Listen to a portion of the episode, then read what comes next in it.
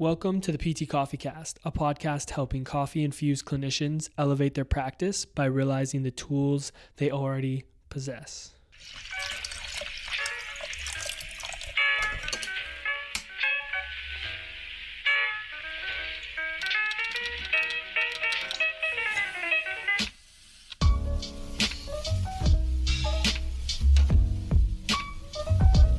Going on, guys? Welcome back to the PT Coffee Cast brought to you by The Movement. My name is Dalton, and alongside me today is my beautifully bearded friend William. William, how are we doing today? I'm doing good. Uh, you know, just uh, ready to go. We got some good coffee, although I'm a little bit disappointed. We didn't try our new bag of coffee, but we're, we're we got to finish off the existing bag that we have. Yeah, we'll save the, the Christmas blend, which is already post Christmas, Yeah. for even farther away from Christmas time, just to rebring the spirit.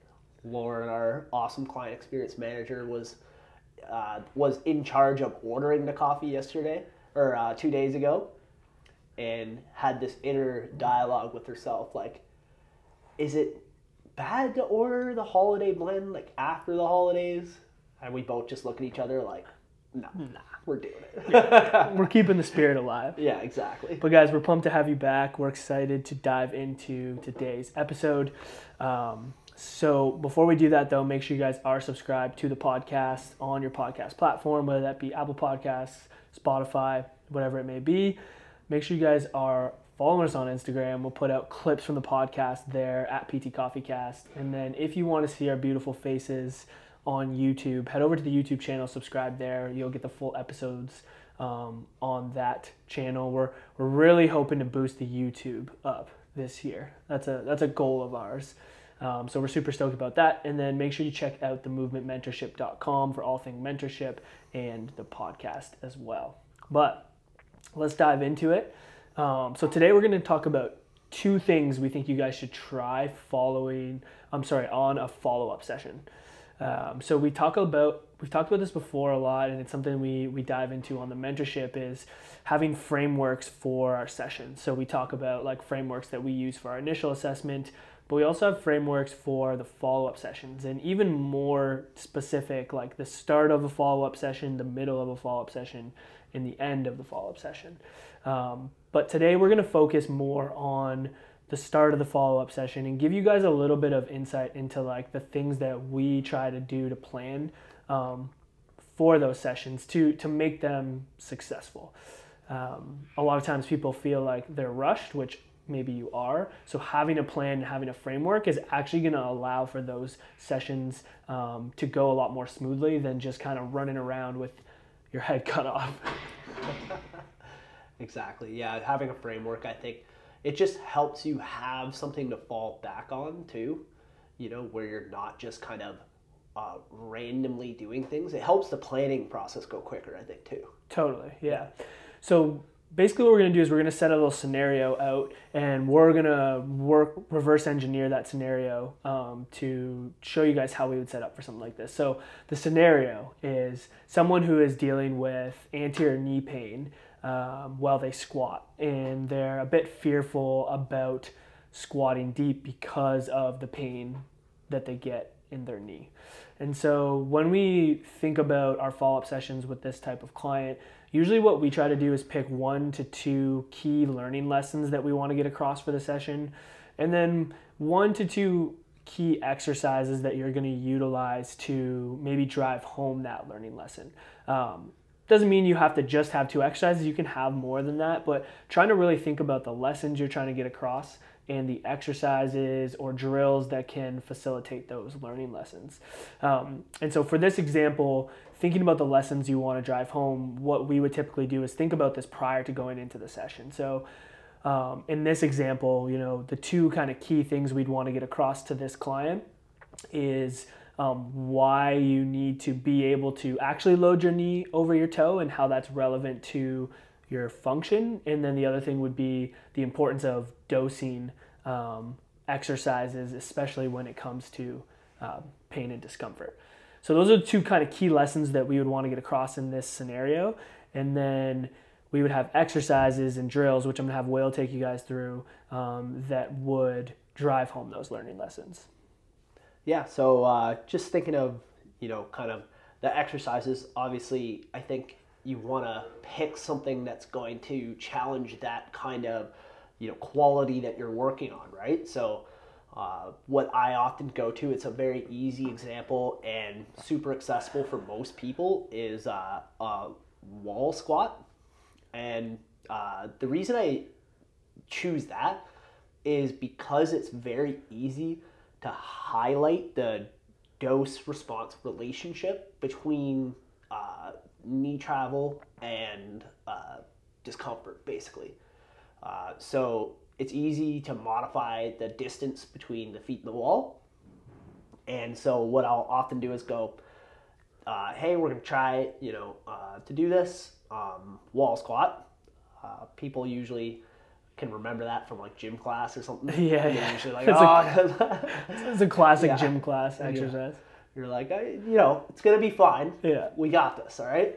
Uh, and uh, and then I'll I'll show them like, hey, this is like how you can change the amount of knee over toe, right? And that's very important because what we want to find is the appropriate spot on the continuum of knee over toe loading, so that you can tolerate it and you can scale up over time then we'll uh, I'll show them how you know if my feet are further, there's less knee over toe. If my feet are closer, there's more.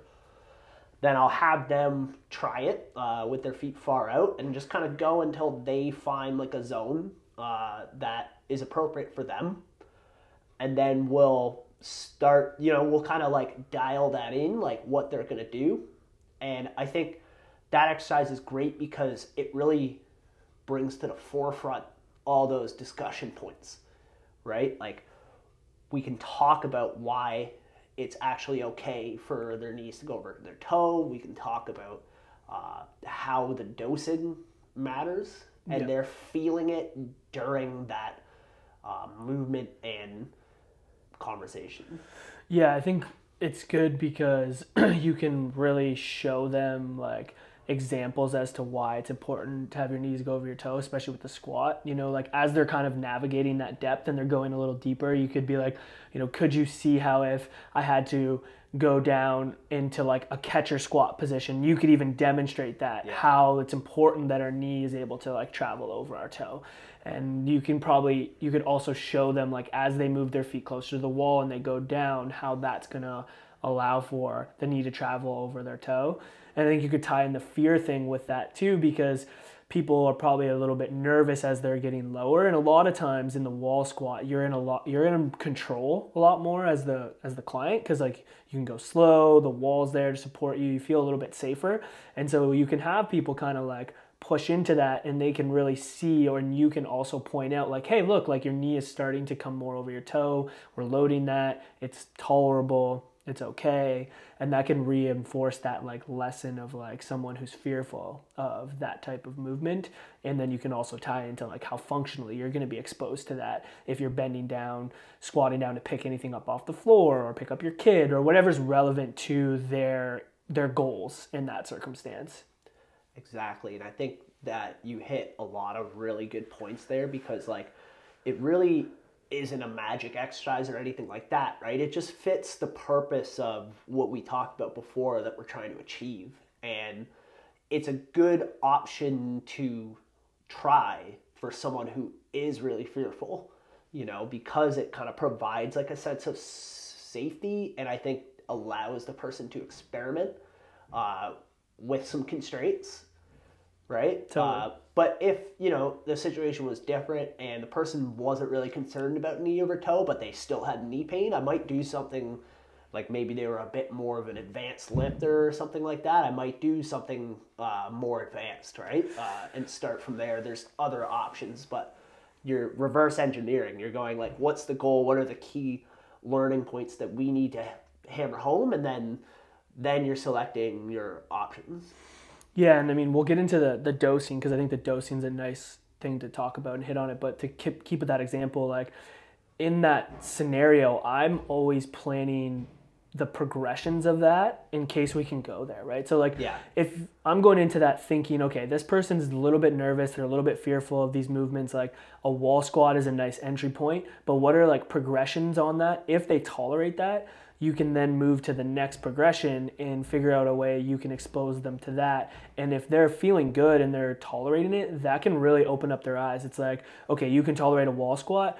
Hey, how about we just try going and doing like a, a goblet squat to a box? Like, let's see what that looks like and try and tolerate that. And then if they're able to tolerate that, it's like, cool, let's go to the next progression, the next progression. And so you're always having those in your head in case you go there. But then if you don't go there because someone's a little bit more nervous and that maybe they don't progress through the wall squat as well, you can stay focused on that and then like pivot to maybe something else that you could supplement in your session. But always going in with like a plan of pro- progression, regression of exercises so that you can just like go to them when the scenarios show themselves. This is why we say only like a couple exercises. Like we're kind of assuming most people have half hour sessions, right? Yeah. But you can see how there's so many areas of opportunity if you're hitting the right things to have so many meaningful conversations. So you really only need a couple, but they're purposeful, right? Because I think a lot of times, like we talk about dosing, like that's one of the key learning lessons. It's like, okay, so what's that conversation look like, right? Like a lot of times I'm relating it to different things that they know. Like, uh, for example, um, medications, I think is something that people can really like relate dosing to. You know, if you have a little bit of the medication that's like the right dose, then uh, it's good, right? Right. But if you overdo it, uh, then it's not good, right? So it's the same, Yeah, definitely. same stimulus, right? right. But you know, very different responses Right. uh, and also you don't always notice immediately like you don't take a pill and go oh crap i overdid it Yeah. it's two hours later or whatever that it hits you right and Yeah. so that's kind of like gets into the dosing and monitoring Yeah. and why sometimes you do want to err on the side of like caution and and start a little bit less intense and then monitor the response Yeah, and, and I think that's a great like a way to think about it, right? Um, like an, a good analogy that you could explain to the the individual. But I think the other thing is like you could even just show them within that exercise because a lot of times what I'll do is I'll actually like push them a little bit farther than where maybe they're at from a tolerance standpoint so that they feel what it feels like to maybe go a little bit too far into the dosing. And you can use that as an example of the importance of of dosing appropriately right? So if like you have them challenge the depth and it's like increasing their pain sensitivity to like a very uncomfortable level you can use that as an example of like hey here's why it's important we dose so that if you're just constantly pushing into that level of pain, you're probably going to do too much and that's going to flare you up. And then if you then you can say, "Hey, but remember when you were stopping a little bit higher and that was tolerable and it wasn't getting more intense as you did more duration of time and all that kind of stuff." That is probably a more appropriate dosing for us to focus on now so we can build up the tolerance and then we could progress as you feel more comfortable. So you can even use like the movement itself to teach them the dosing in a sense. Um, and it's kind of why it's okay to like have them be a little bit more sensitive and show them that um, so that they can understand versus like you trying to tell them the importance of the dosing. the key thing I think, you know, like the the purpose of kind of what we're talking about is like we're thinking of all this stuff before Right. the session. Yeah. You know, like and you might go a slightly different direction, but it's it's you know, different routes to the same desired outcome. Right. You know? and and that's why it's important to go in with a framework and um, an idea of like key things you want to hit on and some examples exercises to reinforce that because you don't know where the conversation where the session's going to go. It's so dynamic and fluid. If you're very rigid to that it's kind of where the art comes in. It's like you then need to navigate and change and move with the client. It's like a kind of team effort. And so having those things the framework allows you to just okay as long as i'm sticking to the framework i know i'm going to get what i need done but whatever happens within that is going to change a little bit and that's okay and that's actually better and probably makes it more individualized to the client than having this like very rigid like okay one two three four five six seven exercises i'm going through. I'm just trying to get through these because i need to get through them because i think that's what they want and i don't have a lot of time and i'm just going to do that right? That's not as individual or as client centered as like what we're talking about. Right because you might have someone be like i hate wall squats i'm never doing them. Yeah and then what? And like that scenario has happened that happens. Yeah and i think the key thing is like um, to, to wrap it up or kind of summarize it is like you don't need that much to get an effective session. So like if you are you know working in a 20 or 30 minute follow-up model which like puts a little pressure on you from a time standpoint it's like if you just even did like the wall squat and you taught them those two lessons and you and you set expectations as to how that's going to help them get back to their goals like even just that in and of itself is like a super effective session for the client and like could actually help them reach their goals probably better than if you're just throwing like seven exercises at them because you feel like you need to give them more to like provide value.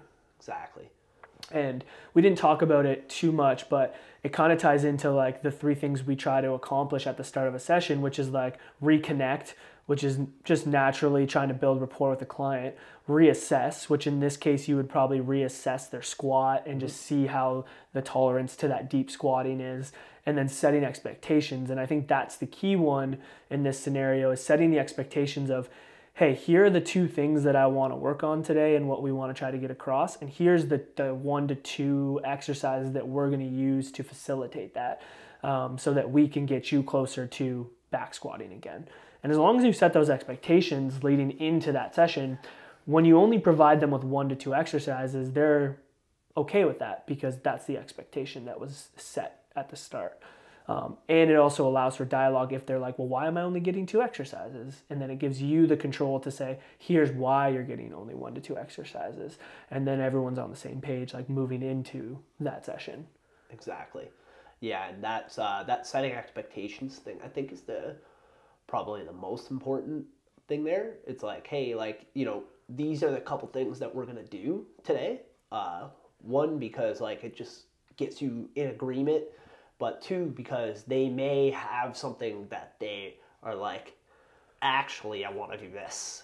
Right. Right? And if you just start going through the session you may miss something where they're like hey you know actually this more pertinent thing came up. I need you to have a look at this or like and that's going to change the whole the whole session. But Yeah. again like the setting expectations is key so that that comes out or so that they know what to expect exactly if they don't have anything new Yeah, yeah, and I think uh, since since kind of looking at it in this framework, it's really helped just uh, with like clarity on like how to plan a session and you know how I want that to go.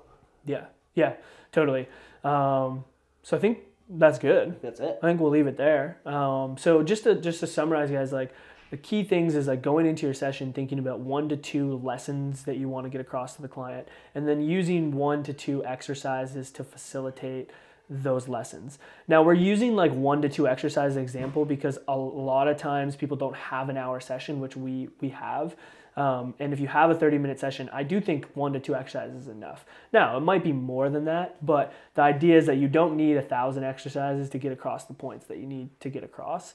And then the importance of reconnecting, reassessing, and setting expectations for that follow up session at the start are the key things to put you in a really good position to have success with that client on a follow up session. Yeah, we're we're assuming a lot of people have 30 minute sessions, but if you want to know about what like our hour long sessions look like and how we kind of structure those, let us know. We would definitely talk about that. Uh, We just kind of assume most people do half hour sessions, but we definitely have a, a, some different thoughts and like how we kind of lay out a full hour. So yeah, if you want to hear about that, just let us know. Totally. And you can let us know by sending us a DM on Instagram at PT Coffee Cast, which if you aren't following us there, you should definitely follow us. Um, if you aren't subscribed to the podcast, subscribe on your podcast platform, Apple Podcast, Spotify, Google Podcasts. That way you don't miss out on any episodes. If you want to see our beautiful faces, our beautiful socks, um, head over to the YouTube channel. Um, subscribe to the YouTube channel there. We put out the video episodes um, on that platform. And then lastly, check out the website, themovementmentorship.com, about all things mentorship if you guys are interested in working with us um, from a mentorship standpoint. But that's all we got for today, guys. As always, stay caffeinated. Peace.